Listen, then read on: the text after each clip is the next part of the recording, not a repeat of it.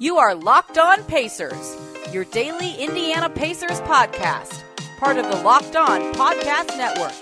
Your team every day.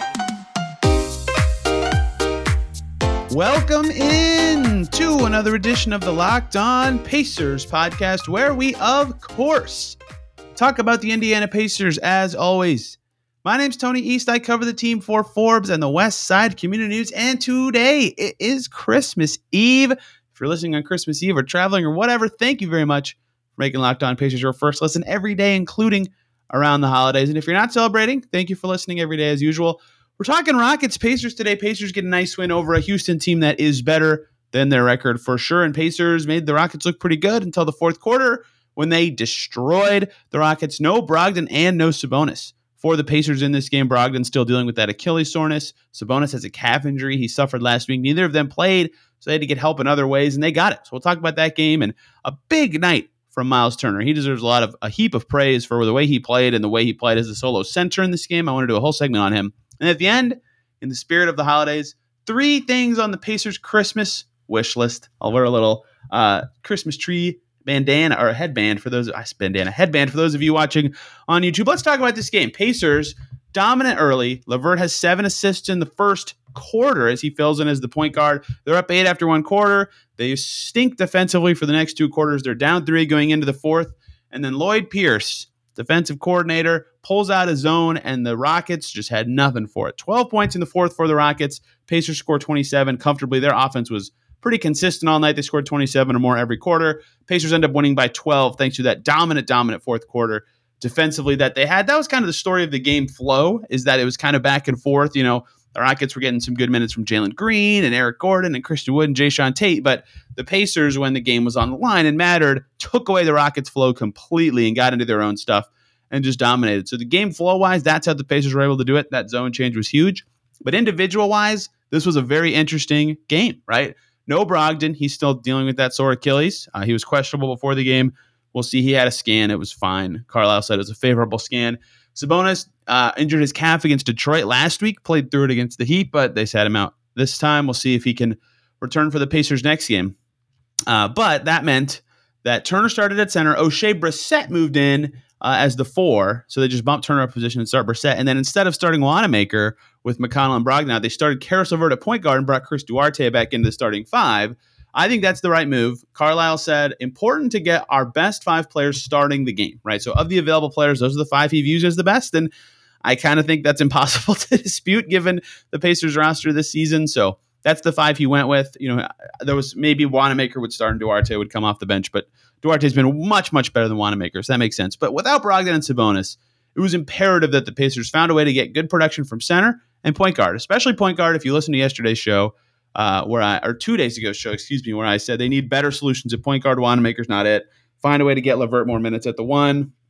Do something else, right? LeVert starts at point guard, ends up playing 36 minutes, 24 points, eight rebounds, 11 assists, nearly a triple double. He was supreme at distributing. He was getting into the paint, getting far into the paint. That's when he's at his best, getting those passes away. Had some nice scoring in the second half, was kind of held in the first half and check a little more in that department. But that's what they needed. That's what they didn't have in Miami. They had no positive ball control in that game, right? They were they couldn't have good passes, they couldn't set up the plays, they were just going through the motions. In this game, they had a point guard who was initiating stuff, who was a dual threat to score and pass. LeVert stepped into that role perfectly. Uh, so that's something I think if Brogdon remains out, uh, and McConnell's going to be out for much longer still, that they'll continue to go to. They'll start LeVert at point guard and start Duarte next to him. Duarte fit in pretty well, right? Without Brogdon or Sabonis, he could have the ball enough to be effective. He had 18 points, shot 15 times, right? That's what they need from him. Four assists, keep get him get him the touches, let him grow. That fit really well. And then Wanamaker only has to play nine minutes with the bench because LeVert can start at the point guard and be in a nice rhythm the whole game. And Wanamaker's minutes went terrible again in this game. No, they lost those by seven points. Only Pacers who played with a negative plus minus, but they just needed him to soak up time for LeVert to be at his best. He did wonderful in that role. So that sub made sense to me. Uh, Brissett starting at the four. Also, again, if you're going with, as Carlisle said, your five best players make sense to me. Turner had to step up in the rebounding game with Sabonis out. He had 10. He did wonderful. But Turner had to play center in this game, which he normally, as Carlisle has detailed, that this game has to kind of play power forward. And we'll talk a lot about Miles in the next segment. I won't get into too nitty gritty stuff, but Miles takes 10 shots inside four feet in this game. That's got to be a season high. I don't have all those in front of me. Only took two threes in an 18 shot game. Like that is a very un Miles Turner esque shooting game. And he took advantage of it. 14 of 18 inside, or excuse me, 13 of 16 inside the arc. Impressive. Uh, 32 points for Turner. Two huge blocks that swung the momentum in the fourth quarter. He was excellent, excellent, excellent in this game. He was their best offensive player at finishing plays. They really needed him. So without Brogdon and Sabonis, they needed guys to step into those roles and fill in time. And then when they switched up the rotation, it really worked. Carlisle deserves a lot of credit for the way he coached this game between the Pacers pivot to zone and the lineups he ended up choosing. Something else he did for a very short amount of time that I think is something they could go to going forward. They had two minutes and 57 seconds of this lineup. Chris Duarte, Jeremy Lamb, Justin Holiday, uh, one of Oshae Brissett or Torrey Craig, and then Goga Bitadze. So really it was two lineups, but they just subbed who was at the four the, know who's in that group. No Brogdon, no LeVert, no Wanamaker, no McConnell. Like their point guard is Chris Duarte in those minutes. For three minutes, they tried that tonight because they just needed to make they need to get LeVert some rest, and Wanamaker wasn't really cutting it. Minus two in those minutes. They were plus five with Torrey Craig, and then minus seven with Brissett. So uh, maybe they should have just stuck with Craig there. But if that's something they can lean on for three minutes or for for a little more than three minutes every game, because right, Wanamaker was minus seven and nine minutes. Like if you play that group for nine minutes, just going off of you know using multiplication, you'd say they'd be minus six, right? Maybe they try that a little bit more because you know it was a small sample for sure, but it kind of worked, right? Maybe that's something they go to. So very impressive stuff from Carlisle in this game to get the right lineups in there, and very impressive from guys to step up into roles, and then other guys who stepped up. Jeremy Lamb, welcome back. Uh, welcome back from not playing well for a while. 11 shot attempts for Lamb in this game. Season high for him. Five assists for Jeremy Lamb in this game, second highest of the season. 16 points for him, five rebounds, five assists. One of his best output nights of the season, if not his number one best. Their bench kind of needed it in this game. Torrey Craig only had six points, but Tadze, we'll talk about Goga in a second, only had six points. They needed Lamb to be a punch for them off the bench since they were missing so many guys, and he really stepped up. It was big to get that game from the Pacers for him. So that he he needed that game. He had a podium game. It was the first time he's spoken to media after the game in a while. Uh, and they usually select you know someone who had a, a, noteworthy game or the biggest the best three players that night. And I you know Lamb deserved it. He he shot very well in this game. He made some nice plays for the Pacers. Uh, they needed him. He was good. And then Goga was the backup center with Turner out. I was curious about that if they'd go with Isaiah Jackson or Goga Bitadze. They played both in Miami just two nights ago. They go with Goga.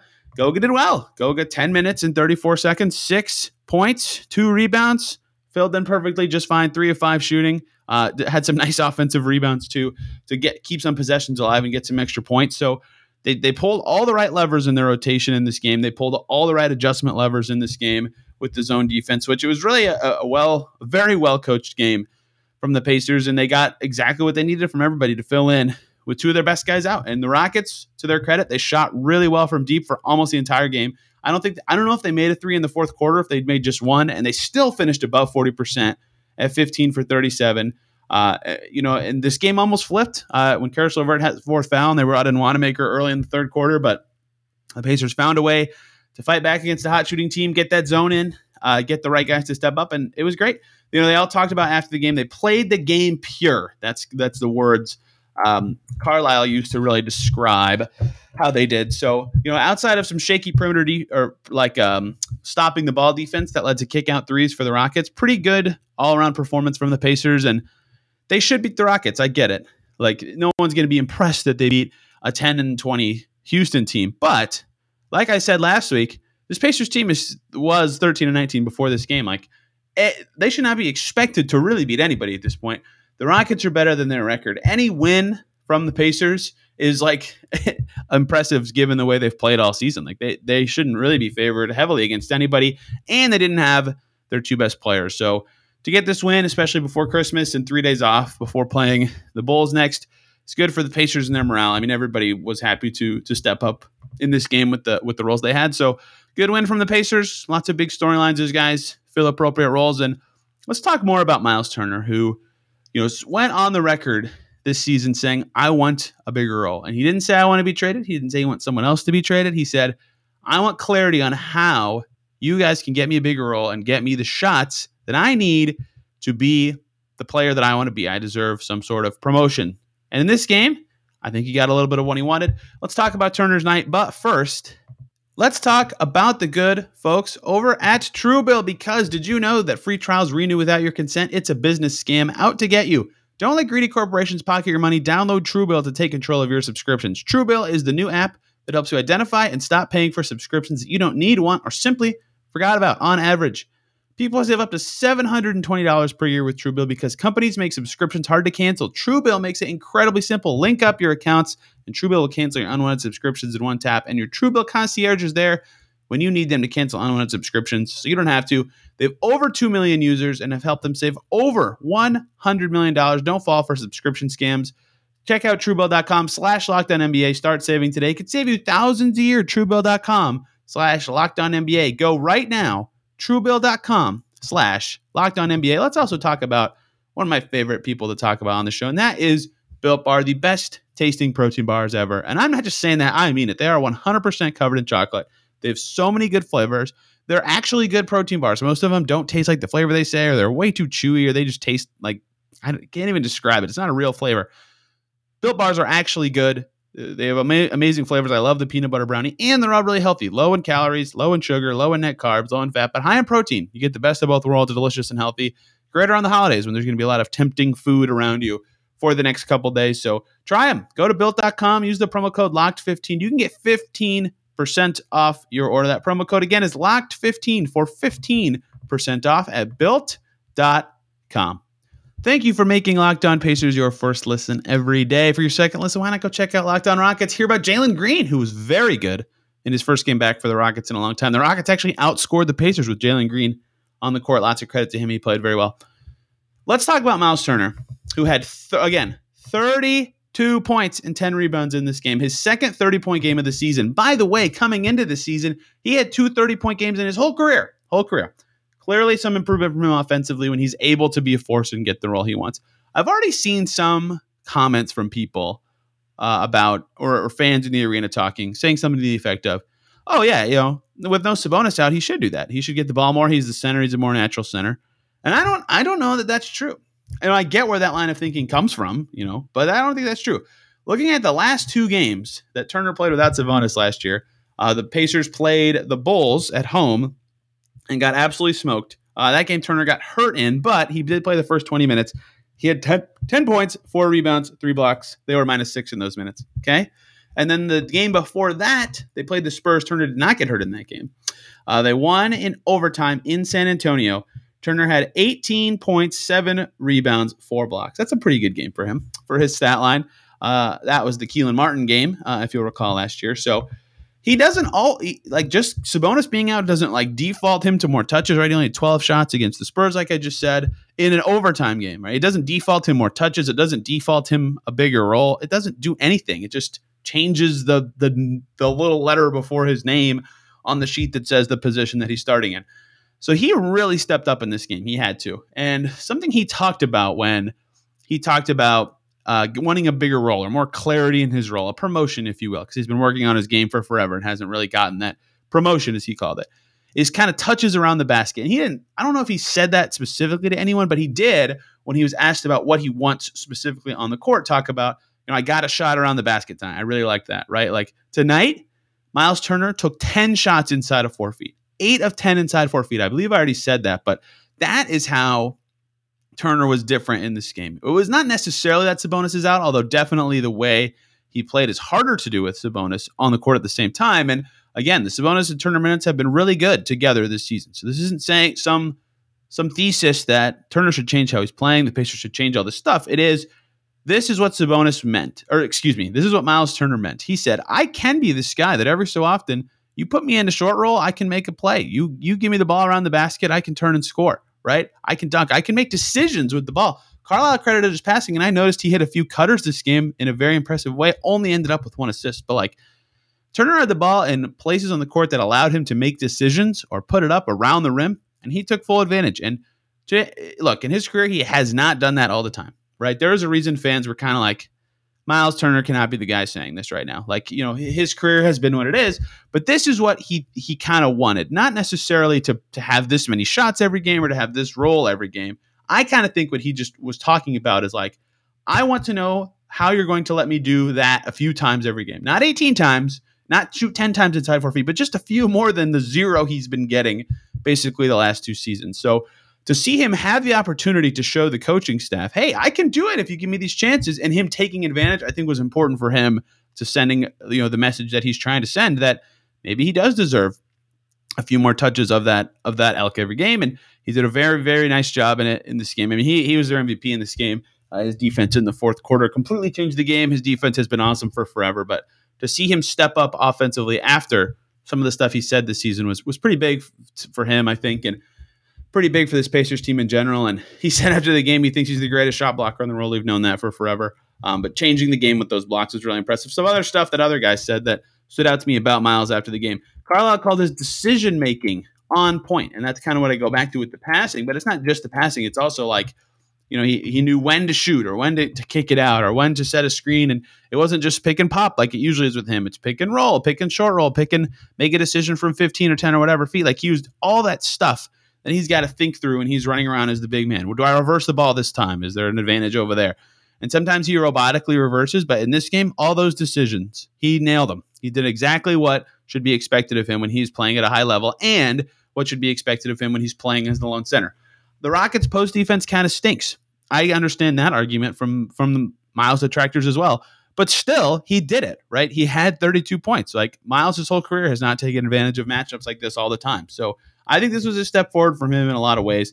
We also heard him himself talk, or excuse me, Carlisle talk about he had a different set of responsibilities. That's the exact terminology he used in the postgame presser, which I think kind of tells the story of what I'm trying to say perfectly, right? He's playing four when he starts next to Sabonis on offense. He was playing five tonight. His responsibilities were not be a perimeter threat, shot fake and drive, or get one or two post ups a game. His role was you are a center, you play inside out and make the right reads and rolls and reactions after you set screens. And he did a wonderful job with that.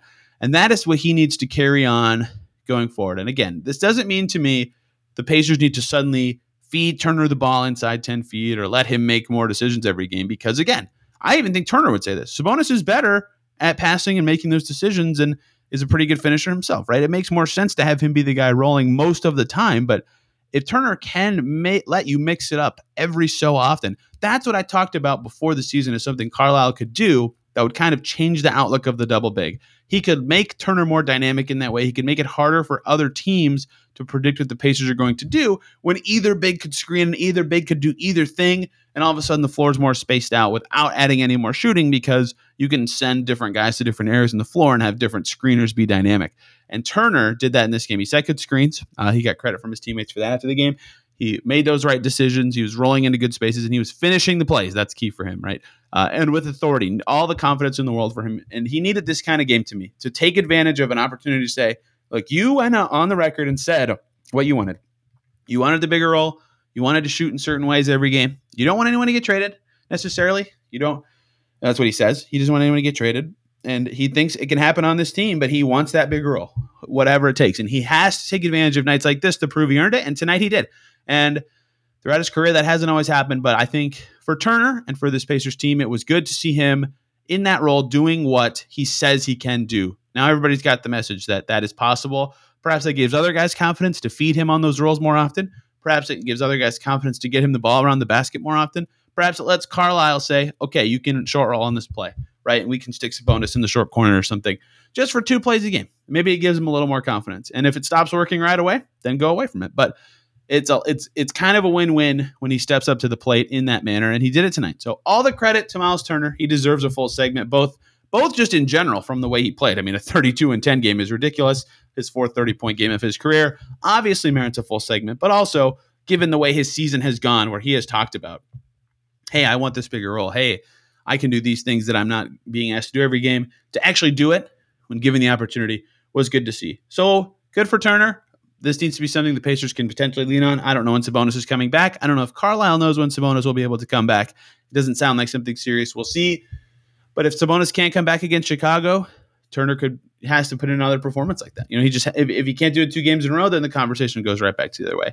So let's talk about Christmas. It's Christmas Eve, and I'm only using Christmas here as a guise to say what's the Pacers Christmas list? And I'm going to do a New Year's resolution list next week because I love the holidays and how they can impact how you talk about the Pacers. But Turner played well. That's a lot of Pacers fans' wish list is that he'd step up uh, in games like that, and he did tonight. So I made a Pacers wish list. Three things that this franchise will want for Christmas. Let's take a little break and talk about that. But first, let's talk about the good folks over at betonline.ag who have you covered this holiday season with more props, odds, and lines than ever before as football continues its march through college bowl season and into the pro football playoffs. Tough blow for the Colts tonight with the Titans beating the 49ers, but BetOnline remains your number one spot for all the sports action this season. Head over to their website or use your mobile device to sign up today at betonline.ag to receive your 50% welcome bonus on your first deposit. Just use our promo code locked on, all one word, to receive your bonus from basketball, football, NHL, boxing, UFC, your favorite Vegas casino games. Don't wait to take advantage of all the amazing offers available for the 2021 season. BetOnline is the fastest and easiest way to bet on all your favorite sports, so don't wait to take advantage of all the new amazing offers available. BetOnline, where the game starts. Kevin Pritchard has spent all year on his best behavior so he can write this letter to Santa that says, Dear Santa, the Pacers want these three things for Christmas. Maybe Herb Simon wrote the letter. I don't know. I just wanted to make this that the intro to this segment. It's Christmas time. What do the Pacers want for Christmas? This is kind of just a general what do the Pacers need and what can they be looking forward to segment. I'm just using the holidays guys to get there. And now let me put on my Christmas headband to officially talk about what should be on the Pacers Christmas list. And I have three things. First up for me is consistency from role players, and I have harped on this several, several times throughout this uh, throughout the season on this podcast. Of you know they'll have a lot of games where Brogdon gives them 22 and 8 and Sabonis has 20 and 15 rebounds and you know Turner does his job defensively and then they get nothing from anybody else, right? Justin Holiday goes one for six from deep, and Duarte shoots one for five, and Jeremy Lamb goes two for seven or something, and Oshae Brissett's the only consistent guy they have with that second unit, and they lose like that. That's happened probably six times this season. They've lost just because of games like that. If they had one role player who was very consistent all season, I bet they would have three or four more wins, right? They need consistency from those role guys, especially offensively, right? And Justin Holiday has had such a strange season in that way. Derek Kramer, iPacers blog pointed this out. And I think I mentioned it a little bit on the show before, but like if you look at his stats and his three point percentage this season is 34%, just below league average. It might even actually be league average this year because shooting percentages are down in general with the ball switch and it's early season and just the adjustment to having fans back, all that stuff. The league average is a little lower. Still below his standard for his career. And even that feels high to me because he has so many games where it's like, one for eight, three for 10, one for three, and then he'll go boom and go four for seven twice in a row, and then six for eight three nights later.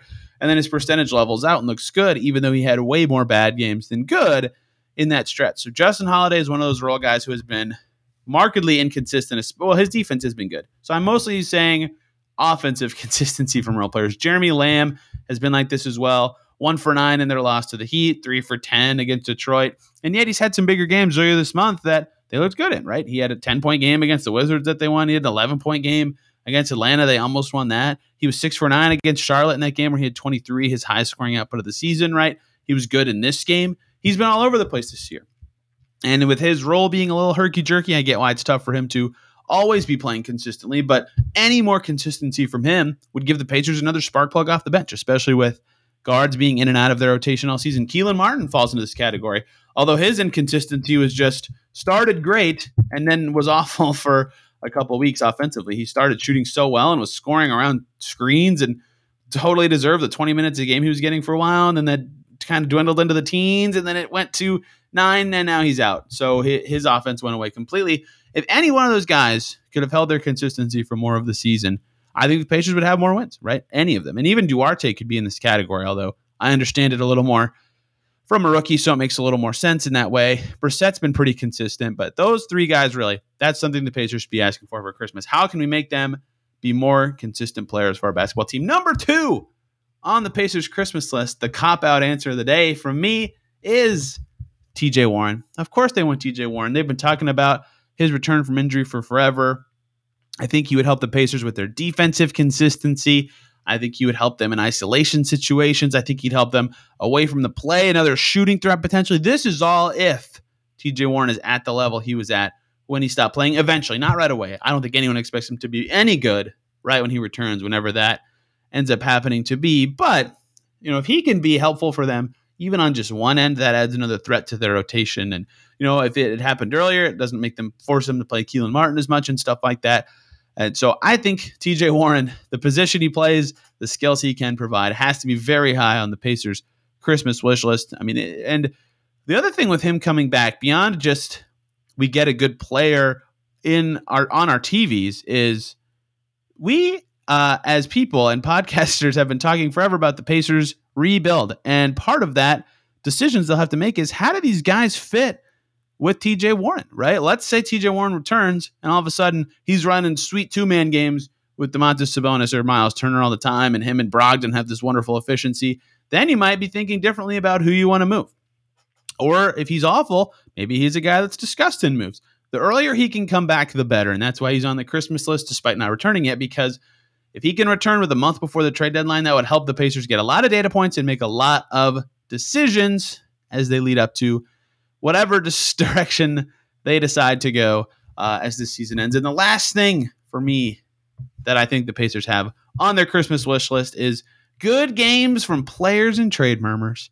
Very vague, but for a team that has had articles written about their potential direction and Miles Turner wants a bigger role and maybe he'll be on the move or maybe Sabonis will be on the move. You know, he was the athletic piece or maybe Caris LeVert will be on the move. Jeremy Lamb off the bench you know, all those guys, if they have good games, that that helps their trade value, that helps them look better, that helps their averages. And if they if the Pacers are winning, they can say, well, we might not sell and drive up their price a little more. They might be able to say we need a little bit more to be enticed into being a seller. And I know a lot of NBA teams won't buy that talk necessarily, but if it comes down to it, that might matter. So a game like tonight, Sabonis not playing, obviously doesn't impact his value at all. But Turner being excellent like that, excellent, especially as the lone center for any team that needs a center desperately, huge, right? LeVert playing point guard, a dynamic role, 24 and 11, huge. Jeremy Lamb providing a spark off the bench, like those kind of game. This game against the Rockets is is basically exactly what the front office wants from a production standpoint from their guys in trade murmurs because they all were good. They led the Pacers to a win, so they can keep going for wins and keep telling teams, nah, you know, maybe maybe we're not going to trade them unless you offer a little more, right? This is exactly what they want. It pumps their value up. It it makes those players more confident, feel good about their situation with the Pacers, depending on if they decide to retool, right? Those kind of things are important for this Pacers team going forward, and I think that it's important for the front office to try to help those guys be maximized as it leads up to the trade deadline. And they all were in this game. We'll see if they can continue to be in that situation going forward that is my Christmas list for the Pacers. Tell me yours on Twitter. I'm at T East NBA, and this podcast is at Locked On Pacers. Thank you guys a ton for listening. Hope you have a great holiday weekend. If you're celebrating anything, travel safe, be safe, all that stuff. If you're not celebrating anything, hope you have a good weekend. I'll be around to communicate if you want to talk some hoops. Again on Twitter at T East NBA. Everybody have a great weekend, and we will see you Monday talk Pacers, Bulls, and some other general topics.